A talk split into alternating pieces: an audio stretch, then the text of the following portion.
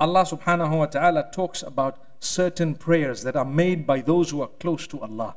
One of them is ربنا هب لنا من أزواجنا وذرياتنا قرة أعين وجعلنا للمتقين إماما O Allah, O our Rabb, O our Rabb, grant us, we're asking Allah subhanahu wa ta'ala, hab lana, grant for us from our spouses and our children, our family members, those who are the coolness of our eyes. When you look at them, you're so happy. When you look at them, you just don't get full. MashaAllah, you need to look again. You need to look again. Subhanallah.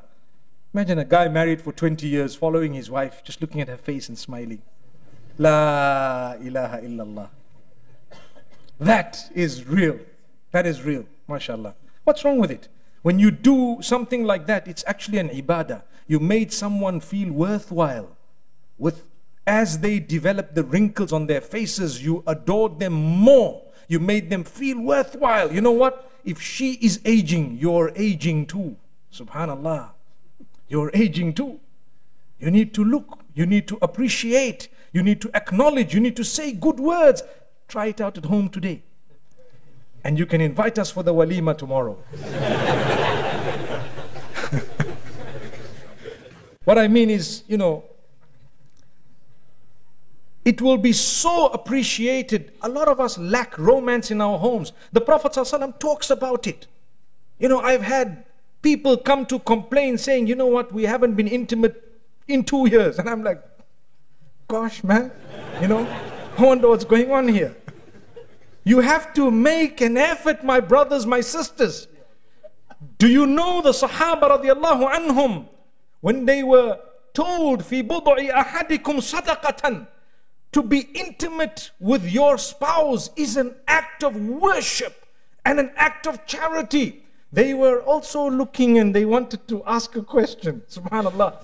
They said, "O oh, messenger, يأتي أحدنا شهوته ويكون له في ذلك أجر يعني you know you know you mean I'm going to just fulfill my sexual desire and I'm going to get a reward for it you know there was no embarrassment. I'm, I'm actually honored to be speaking in the house of Allah about what the Messenger, peace be upon him, said. He said, Hey, if you were to put your organ in haram, would you get a sin? They said, Yes. Well, if you put it in halal, you'll get a big reward. There was no embarrassment. He spoke about it. Ibadah. One day, may Allah grant this man Jannah, he passed away. One of the Imams in one of the masajid back at home in South Africa.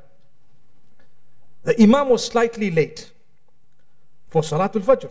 Slightly late, a few like a few minutes. Now you know what happens with the Imams. Normally you have the people behind, they roll, hey, you late, you late. He got up, he said, brothers, don't, don't pick on me. I was engaged in another act of worship. He says, I've come from ibadah to ibadah. It's a fact. And you know what?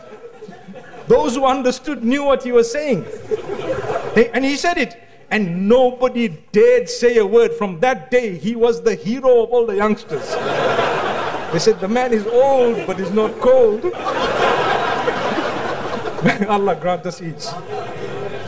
We're talking of a happy family. Wallahi, I've told you, I've given you quite a bit. Obviously, we won't be able to say everything, but we've spoken about a lot, including intimacy. It's very important with the right people.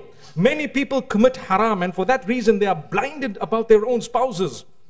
You know, when we say the I love yous and I adore yous, and we send these messages that we're embarrassed to show our own spouses because we're sending them to the wrong people. Wallahi, if you were to use half of those haram messages in a halal way, you'd have the happiest family. Follow what I'm saying.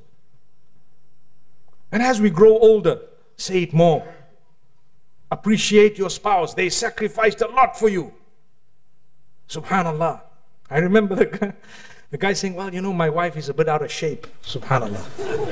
Brother, you look like a pear. You're worried about what your wife looks like. Are you worried about what you look like? It's like the guy telling his wife, You know what? Your belly's a bit big. She says, I know. I'm about to be a mother. What about yours? It's big as well. He says, Well, I'm about to be a father. La ilaha illallah. May Allah grant us ease.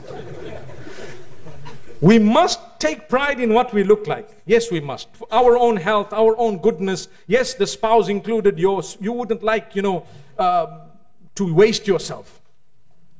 But at the same time, you need to sometimes understand it takes a while. Some people, perhaps, they've given you four, five, three, two children, one after the other, subhanAllah. And then when the children came, you know what? You were disinterested in this woman. Or disinterested completely for what? That's when the, the ibadah comes into play. Think about why the Prophet said that to us. Imagine I'm sitting and thinking that must have been Masjid al-Nabawi. It must have been some much more sacred place, Makkah or Medina. It can't have been a third place. It was probably Medina. In fact, if we look back at it, it was in Medina. Imagine, they were saying that. What was that all about? The ingredients of a happy family.